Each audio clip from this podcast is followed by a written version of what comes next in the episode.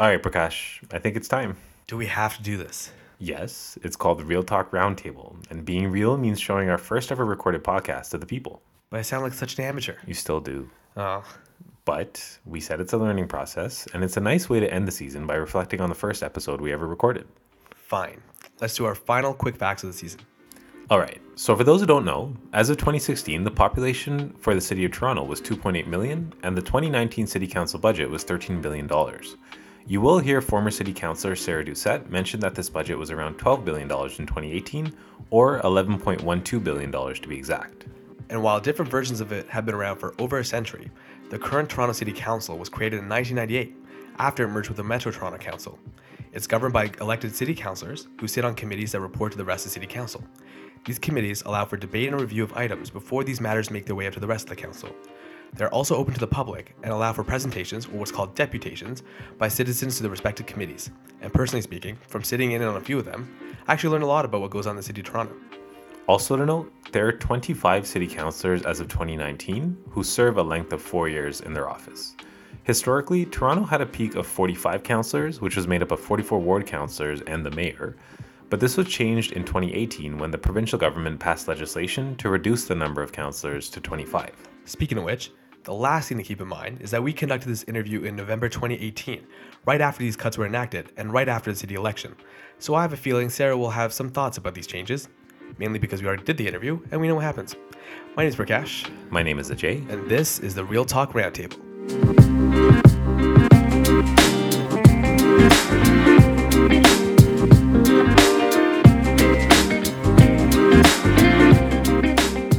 Today with us we have Councillor Sarah Doucette. You don't mind if I call you Sarah? That's fine, yes. Sounds good. Uh, Sarah is City Councilor for Ward 13, Parkdale High Park, and has been since December 2010. Her ward includes the Humber River and many local parks, most notably High Park, which Sarah affectionately calls the jewel of the city. Sarah is also Vice Chair of the Parks and Environment and Vice Chair of the Board of Health Committees. Correct. Sounds yes. good. And so before we get started, we'll go into your bio a bit more into the questions. Mm-hmm. But I just want to ask you: Do you really believe you would have beaten Gord Perks in the election? Honestly, I think I had a very good chance. Um, partly because I am I'm well known in my ward. So the two wards would, would come together. I may not be so well known in Gord's ward, but I am well known in my ward. So I think I would have had a good chance, yes. Okay. So, uh, Councillor Perks, if you uh, have a rebuttal, feel free to uh, let us know, and we can have you on the air as well. Exactly. Gord, come on on. But in all seriousness, right, a lot of effort, time, money, and people go behind getting a counselor elected. Uh, but what we'd like to understand is why are they so important? Why a council is important or why Correct. the election's important? the council. So a bit of both, actually. Um, as a councillor, I've been in two two campaigns in 2010 and 2014. Quite different when you're running for the first time than when you're running to be re-elected. Right. Councillors are important because we are the contact for our residents with City Hall, with a lot of the city divisions. We aren't, it's not just a councillor. I have four members of staff who work for me full time. They are my frontline people.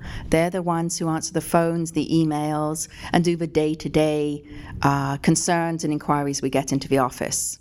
So, councillors, as I say, we represent the residents. We sit on various committees. You've mentioned Parks and Environment, uh, Board of Health, Library Board, um, Heritage Toronto. we sit on all of our business improvement areas, which are BIAs. So, we are there representing our residents, and we are there to gather information from the residents, what their concerns are, and how we can help them at City Hall, and how, if necessary, we can make changes to how the city runs. And so, to that point, for those who may not know, what are the primary responsibilities of a counselor, and what does your ty- typical day look like? There are no typical days.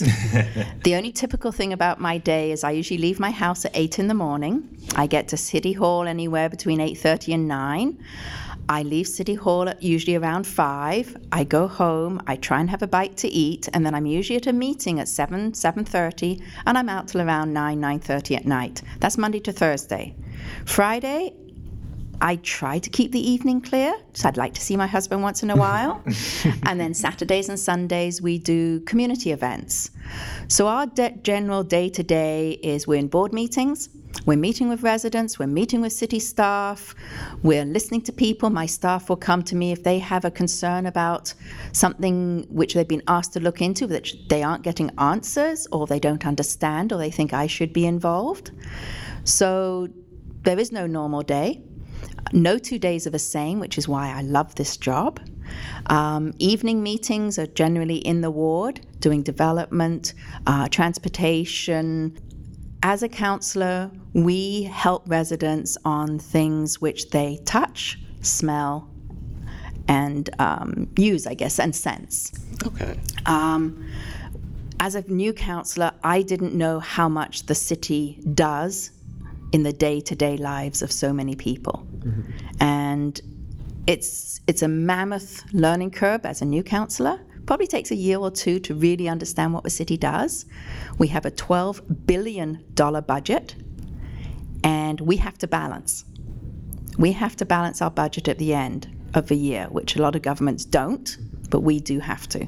Okay, and so asking the fundamental question of what does a counselor do? Do you participate in meetings? Is it are you going to reach out to community events? Are you uh, talking to community members directly? All of the above. What is I guess the primary responsibility of a counselor? The actual responsibility really goes back to, as I say, representing my residents at City Hall. So, Ward 13 has around 56,000 residents. Now, obviously, not all of them contact me. Right. Um, I read somewhere in 2010 that about 1% of your residents contact you. But I also read that 72% of my ward have higher education. And you will normally find that people with a higher education are more likely to feel comfortable reaching out to their city councillor. Hmm. So we can go from 50 to 200 emails a day in my office. Our phone can be ringing off a hook, or the next day we get five phone calls.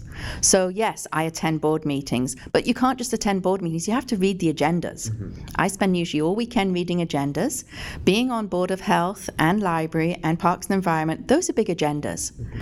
So, yes, you sit in board meetings, some can be an hour, some can be three, four hours long, depending what the, the meeting is. And then you will put motions forward. So, um, when we are doing something on Board of Health around um, safe injection sites, we needed to move motions to get the province to give us permission to do a safe injection site, but we also had to have permission from the federal government. So it's all three levels of government having to get together to say, yes, we can do these things. So suffice it to say, you're a very busy woman with a very demanding schedule. Very demanding schedule, and yes, very busy. Now, given that it's so demanding on your time, on your people, on your family life, and on your personal life, mm-hmm. one would have to imagine that you're very personally tied to this job or invested in this job. And as we kind of mentioned a little bit earlier, you come from a long line of municipal politicians. Had you always hoped to get into municipal politics, or was it more of a call to action for you? When I came out here, no, I wasn't planning to get into politics. I came from England, obviously, when I was 18, wasn't planning to get into politics at that point. But in 2009, 2010, when I felt that our ward was not being represented very well by the local council at the time, and some friends approached me and said, Have you ever thought about running for council? I sat down and I really thought about it. And I thought, with my connections in this community, I'd been a very active parent in the elementary schools, the high schools. Um, I'd helped keep Swansea Memorial Library open with a group of people. We'd helped build playgrounds. I was known in my community in that respect. And everyone said, "Well, you're not going to win the first time anyway. You always have to run twice because you're not, you know, you're not an incumbent." So I said, "Okay." So I threw my hat in the ring. I won the first time round. Um, I won by 2,000 votes. I beat an incumbent who'd been a councillor for 22 years. No small feat. No, but you know what? I took advice from a very dear friend of mine, David Miller, who was mayor at the time, Right. and he said, The more doors you knock on, the more hands you shake, the more votes you get. So, yes, looking back on my family history, my mother was always out there helping people. Um, I follow from what she taught me to help people, and that is what a city councillor can do. You can really help change people's lives. And it almost seems as if you you evolved into that from just being an active community participant, active community leader It seems like you you almost made that transition naturally. Right? Well, I like you said, you already had Yes. a lot of a base in your own ward. Yeah, uh, I also want to ask a question based off that. So I know nowadays, especially with our communities growing and becoming more diverse, do you think for people who are running uh, for elections coming up in the future, do you think it's as easy as it was back then? Is it harder back then compared to now? Like, uh, do you, have you noticed a change in the way people campaign? Uh, technology. I think we always said in 2010 it was the first election where we had Facebook. I mean, that sounds weird now, right? Right. And Twitter. It's almost going out of style. Exactly. Yeah, I know. Okay, I still do. Facebook and Twitter. We That's, do that's as still what. I do. I'm not good at Instagram. I have an account, but I very rarely use it. Um, and that in this last election, in 2018, it was a lot of videos. So technology is changing. I think, though, going back to your question about how hard is it to get in, um, one thing I never did was promise anything. The only thing I promised residents was I would work hard and represent them. I never promised them a particular item to get done Right. because I didn't know if I could or not. Hmm.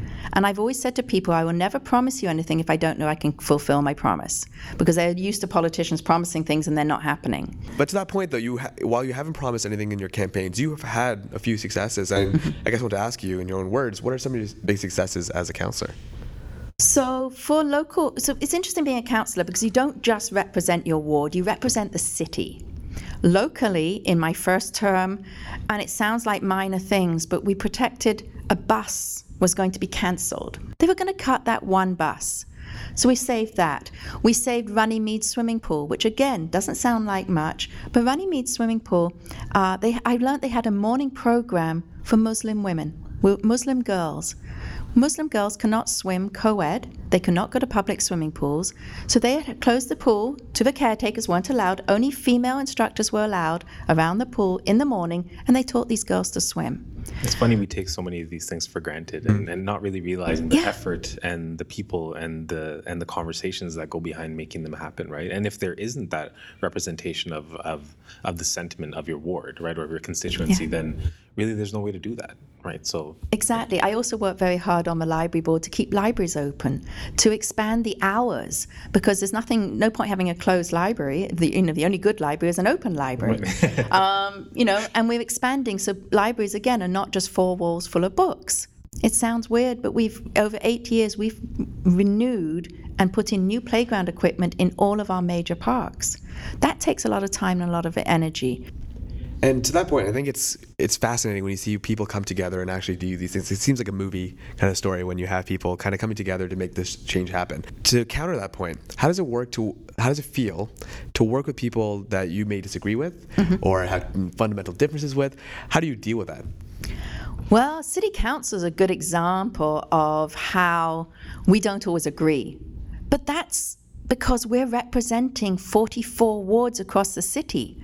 So our ward is quite different to a ward uh, in North Etobicoke, in North Scarborough. We need different things, we look at different things. So my belief always has been to work with everyone. I don't always have to agree with them. They don't always have to agree with me, but I will take it item by item. And suffice to say that you know nothing you do is is very easy, um, and nor are you looking for that. But what we'd like to get a better sense of is, you know, we know you work hard. You work through some very difficult issues, trying to build consensus. But at a higher level, um, help us understand what are some of the some of the difficulties you faced as a counselor. Right? Was there anything you might have done differently, in retrospect? Um, at public meetings, I might not have stood up quite so much. I might have let staff run the meetings so much. Why is that though? You become a dartboard. Really? So when you have development coming into your community, um, people are scared. People don't want change. They're concerned about the massing of the building, how how it's going to block their personal view, how many residents it's bringing in, how many cars it's bringing in, where the kids going to school. People feel that councillors have far more power than we actually do. So my belief has always been to work with residents. I've done in eight years. I've done two what we call developments 101s, teaching residents how to get involved Right. makes my life a lot harder because they get involved. But I shouldn't be making the decisions for some development which I can't see from my front door, will not affect the traffic on my street, but will affect a part of my community. So, standing up at public meetings and telling residents that We can't click our fingers and make this development go away, but we can work with a developer to reduce the size and change the development. Not everyone likes that. By me standing up and helping with these meetings, I became the dartboard where city staff and planning staff got off fairly easy. But I truly believe that when I'm representing my residents, I have to be prepared to stand up at these controversial meetings and let my residents know I'm there to support them. But I can't ma- wave a magic wand and make miracles happen. But I will be honest with them. My staff also early on, first four years actually, told me that I shouldn't quite be as honest with residents. So if a resident asks me a question and I know the answer and I know they're not going to like the answer, I would tell it to them. And they would get mad at me. Whereas I was told that I should say, I will get back to you on that one.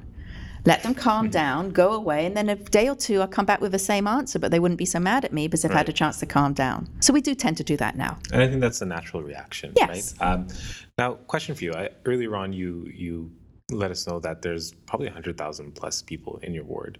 There's 56 right now, Right 56,000, but with the 25 councillors, there'll be about 110,000. So makes this question even more relevant. Um, how do you stay in touch with your community members, right? Have you found it difficult to stay in touch with them? I mean, there's only so many people you can meet, so many emails you can respond to, so many voicemails you can give a call back to. So, how do you stay in touch with them, and what's your biggest barrier to doing so? So I have brilliant staff. As I say, I have four full-time staff. Um, I have constit office staff, I have administrator, and I have an executive assistant who helps me with planning, uh, with policy, procedure, and the big planning. I stay in touch with as many residents as I can by going to BIA meetings, residents association meetings. I never missed a single development meeting in eight years if something was going on in my ward. On weekends, I'm out and I'm about. I'm at any event which I get invited to in my ward. I get invited to events throughout the city, but my priority is my ward. Um, I think I have been engaged with my community. I often hear people say, Do you ever sleep? Do you ever go home? You're always everywhere. What's the answer? The answer is I love my job. I will give seven days a week to my job. My children are old enough that they don't need me Right. around as much.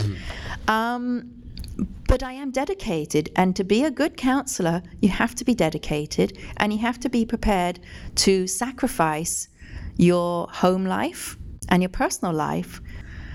That's what a counselor is about. You are on call 24 7. I know maybe we shouldn't be, but with technology nowadays, we are accessible. Uh, to, to our listeners, I think it's a great question to ask. Why do you think it's important for everyone to engage with their counselor and municipal governance in general? Well, as we've heard, you know, we do look after your main day to day things. We do your roads, we do your sidewalks, we do your libraries, we do your swimming pools, your parks, um, your health. Uh, so much are there that even if you don't have a concern, doesn't hurt just to reach out to your counselor, get to know who they are, get to know what their top priorities are. Let them know what you want them to do for you with the city, whether it is a local issue, um, whether it's a big city issue. I'm encouraging all my residents associations to reach out to their, their residents and then reach out to the counsellor and let him or her know what is going on. That's the best way to keep the counsellor engaged. Now, we know that in principle it's a good idea for us to engage with our municipal governance and councillors, but what do you feel the public is giving up? What do you think the ward is giving up if they don't engage? As you said, you look at your engagement rates and it's about 1% of your ward might actually contact you or speak with you and come out to these associations and meetings. So, what is it that the everyday person is missing out on when they're not engaging in their municipal politics? Oh, having a great conversation with your councillor. um, I believe our ward is probably more than 1%. I truly do. For instance, I will hear from someone that something's going on in the neighborhood, that they're having issues with some break and enters, and no, they haven't bothered contacting the police because they, they don't believe the police can do anything. They didn't contact me. And I just say, how am I, how would you expect me to help you if I don't know about something? As soon as I knew about this particular area, I went to our local police. We work very closely in my office with 11th Division. There's a lot of things you have to look at. Not everyone always knows where to go. So, a lot of the time in my office, we are saying, well, actually, That's not municipal, that's provincial, or that's federal. So, having, as a councillor in an office, having good communication with your MP and your MPP, I feel is crucial. So, residents may go their whole life and never reach out to their councillor because they don't need to. But the, if there is something going on in their community, reach out because they may be able to help you. They may know someone who can help that homeless person, that panhandler. I like to get to the, the bottom of why that person is panhandling, why that person is homeless, rather than kicking them off the street and moving them on. Now, some business owners don't like me because of that, because I want to know if that person doesn't have a home, I'm going to introduce them to a group called Street to Home. They literally come and meet them on the street and they help them find accommodation. But I need residents, and all councillors need residents to get in touch with them email, Facebook, Twitter, anyway, or call 311. In essence, you don't know what you don't know. Exactly, mm-hmm. exactly. And then when people come and say, well, why didn't you do anything about it? I'm going, well, we didn't know about it. Mm-hmm. And what about newcomers, especially with the language barrier? How can they engage with counselors, especially knowing that they may have a fear of connecting, depending on their communities? Any advice for them on how they can engage? That's actually an interesting question. We don't have many newcomers in our ward, but Councillor Perks has a lot of newcomers um, in his portion of the, the new ward now. He has a lot of people from Tibet. Um, he has um, other groups who don't speak English. And those people usually don't reach out to us. So, city councillors who have wards full of newcoming people to our country don't have as much interaction with those people. In that case, where I would go was I would be going to the local community groups who are there to help uh, these newcomers blend in. Board of Health, for instance, we work with some people um, who do cooking classes. So you have people living in apartment buildings and they don't, they've just new to the country, they go to a grocery store, they don't know what to do with our fruit and vegetables. They look weird. They look, ne- you know, foreign. to us, they're normal. I probably wouldn't know how to cook their fruit and vegetable. But we do c- took cooking classes. So it's part of what we do as a city to engage. If you want to contact a city councillor, there's always um, people who can translate. And there's community meetings also, we can have translators. So there are ways to reach out, but I would say majority of the time they don't reach out, which is sad because they get abused through landlords. They can be abused um, just generally on the street. And if we know of this, then yes, we can react, but there are things the city can do to help. I noticed in your bio you mentioned a few things. You've worked to protect our avenues from unreasonable development. Mm-hmm. When we were researching online, we noticed that these articles were quite few and far, and they also you had a lot of great reception from your communities and uh, constituents, but we didn't see massive media presence on this, and that's I think another component of why people aren't engaged with the communities. Why do you think the media doesn't give attention to the municipal issues, especially when they do great things for the community, or even when they do bad things, but maybe to the smaller levels? It may also depend on the councillor. I'm not one to go out and get media attention mm-hmm. unless we need the media to help us do something. Mm-hmm. Some of these meetings, we banned the media. The reason being, we wanted residents to be able to speak freely. Uh, not everyone likes having a camera in their face. Mm-hmm. Not everyone wants to think they're being recorded and it could go in the newspaper. So we sometimes do ban the media from sensitive meetings. There's a lot of media around City Hall. It's a councillor's choice whether you engage them or you don't. So, media can be really good. I've always been open to a- answering questions of the media. I find them responsive, respectful. This latest debacle, converting 44 councillors into 25 when we'd spent four years consulting for two years with residents about how many wards we should have, and we came up with 47, which, as I said earlier, would have actually allowed 10 new councillors to come into the to city council. Um, the media was all over it, and I think they were quite fair. We know that the province has the right to actually completely dissolve council if that he wants to they want to they have the right to reduce the number of councillors but doing it in the middle of an election was completely unfair to every resident in this city because residents were behind me. I was registered, I was running, they were supporting me. And then I step aside. That was unfair on residents. They would then have to choose do you vote for Sarah or do you vote for Gord? So the media did get involved there. I respected them for getting involved. So, yeah, some of our little things do go under the radar. Sometimes I like to go under the radar because if it gets in the media, then it gets all stirred up and you don't actually get the vote you want at city council. And you lose control of the narrative. You do, but I like to go, as I say, under the radar, and then councillors go, Oh, what did I just vote for? yes, we won that one. Now that's that sounds troubling as well. if our councillors are voting and like, wait, what just happened? Well, once in a while. Not too often. okay. Um, Well, I'm not sure if you consider us the media, but nonetheless, thank you for the exception. um, we've been touching on this a bit, and right now actually, but we'd really like to kind of boil down to the crux of the matter. Um, with the recent change in the Toronto City Council that you've alluded to earlier, uh, can you help us understand what the difference is, the fundamental difference between a council of 47 and 25? For 25 councillors, one, they are going to spend so much more time on boards, on committees, reading agendas, being in meetings, that when it comes to city council, you're only going to need 14 votes to approve something like a subway. What you're doing to a Gardiner. So it seems like it'll be very easy to kind of naturally develop factions within the council itself, I aside it- from spreading them thin. I think it'll be actually worse. I think you're going to have your cliques more than you do now because right now we need 23 people. I think you're going to find it more divisive than it is now. You're not having good representation. For instance, Councillor Perks and I have two wards, High Park, uh, Parkdale, High Park. Parts of my ward are very, very different to parts of Parkdale. I don't have safe injection sites. Right.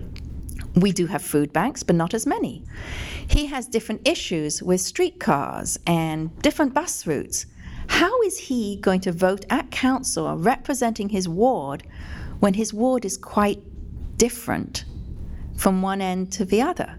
We already had councillors who would say, well, the north part of their ward was conservative and the south part was liberal. They had trouble already with 50, you know, 40, 50,000 residents. How are councillors actually going to be able to represent their, their community with 110,000 residents? In my first term, Doug Ford came to me one day and said, Sarah, why don't you support my brother, Rob Ford, who is the mayor? And I said, What do you mean, Doug? It's not that I don't support your brother, Rob Ford, the mayor. It's the fact that my residents don't support what your brother is doing. So I think it's going to be much harder with 25 councillors to actually get people in agreement. And I think it's going to be much harder for the councillors, as we talked about, to be engaged in their communities. Are there any benefits to a council of 25? Is there anything that you would say, now that we're in the situation, mm-hmm. Is there anything that you can see coming forward that could actually be beneficial to the city or would be very helpful for residents because of this change? And you know what? I'm gonna also take it a step further. Had it, so that's a two-part question. Had it not been Doug Ford, would the council have accepted the change if it was through a more traditional process? So the first part of your question was Is there any benefit to it? No.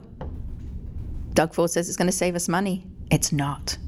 We've just spent the last two years renovating the second floor of council of the city hall for 47 councillors. And one would imagine the legal bills alone would have taken up. Well, of the forget even the legal Forget the bills. legal And I've bills. actually already I put a motion forward asking city clerks to tell us how much it actually cost us to run this election because they were running two elections. Right. At that point, we were already over two million dollars over the budget line to run the election. But when you're designing a building for 47 councillors, and suddenly you've got 25 councillors who we hope will be allowed more staff. I couldn't fit another staff person in my office. So if I was run, if I ran and I won, I can only fit four staff in my office. So where are you going to put the extra two, three staff? You're going to have to do more renovations to change it. So I don't actually see any benefit. Possibly it might be easier for the mayor to get things through, but that depends on which councillors are in. Mm-hmm. Right. I think we would have accepted the change if it had not been in the middle of an election period. So, if after the election, or if Doug Ford had stepped forward and said, for 2022 election, you're going to do 25 council, I think we would have accepted it better because we wouldn't have suddenly been changing the rules in the middle of a game, in the middle of an election. It's like when you're playing a game of soccer. I play soccer, they play football. you know, you suddenly say, okay, everyone stop.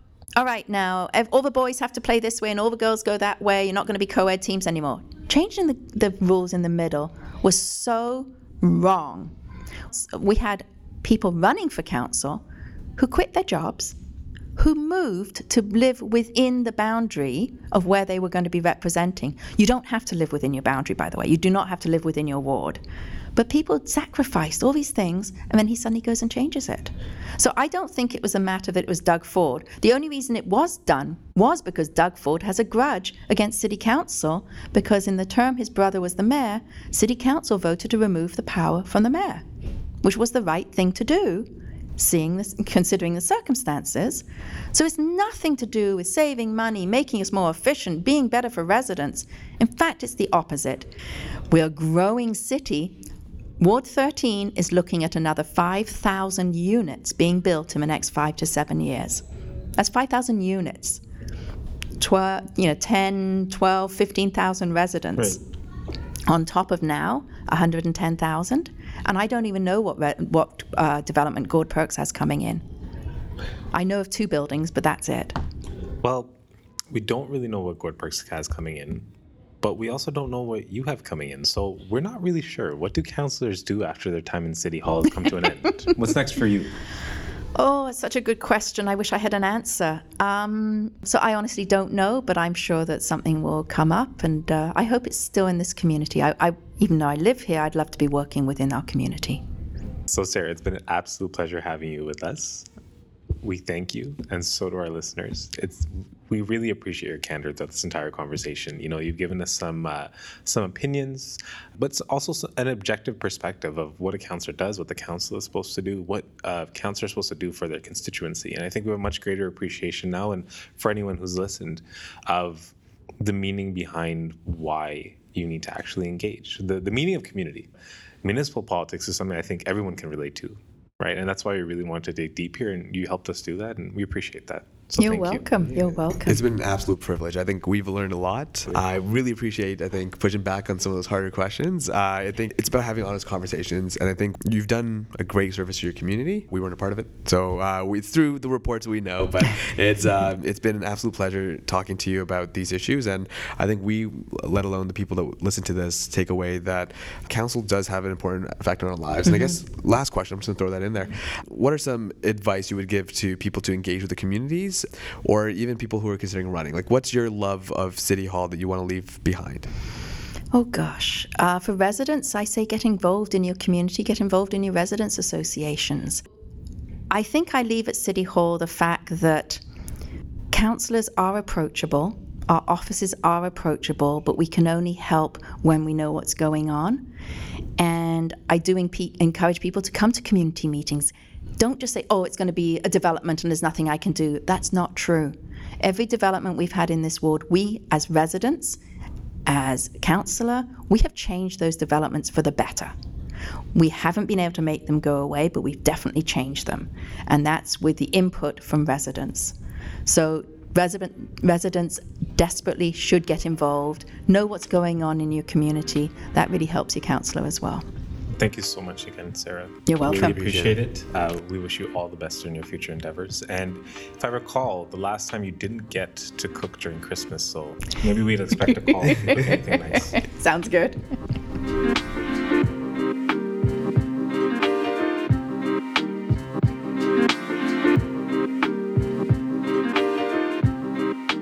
All right, that wasn't as bad as I thought for a first interview, but I do remember how nervous and hungry I was throughout that entire thing.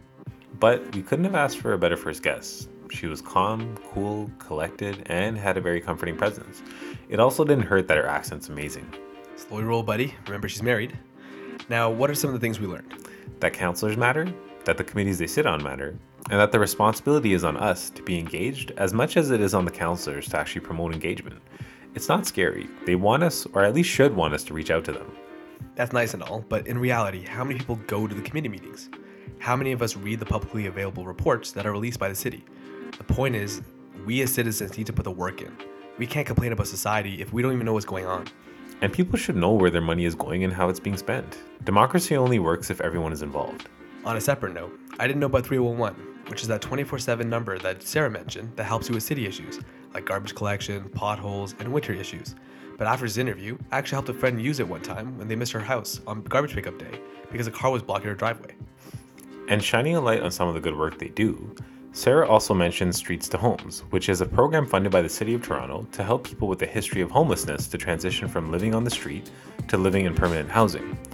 After they've been matched to an agency, those who participate in Streets to Homes will get 12 months of follow up assistance and counseling to help them get back on their feet. with the goal of giving them the skills they need to become self sufficient and maintain their housing over the long term.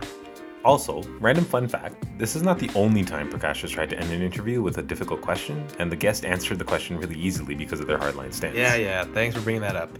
I try my best to ask tough questions, and they end up being easy because our guests are strong believers in their cause. We'll get them next time. And while you're busy plotting their demise, we do want to thank Catherine Trimble and Andrea Frieselon from the councillor's office for assisting us with scheduling the interview. Don't forget to follow our social media pages on Instagram, Twitter, and Facebook for updates. Feel free to share your comments with us, and if there are any future topics you would like us to explore, let us know. Finally, if you liked what we discussed today, feel free to share it with friends and family. We can't tell you how much we appreciate your support. Thanks for listening, and we hope you join us next time on the Real Talk Roundtable.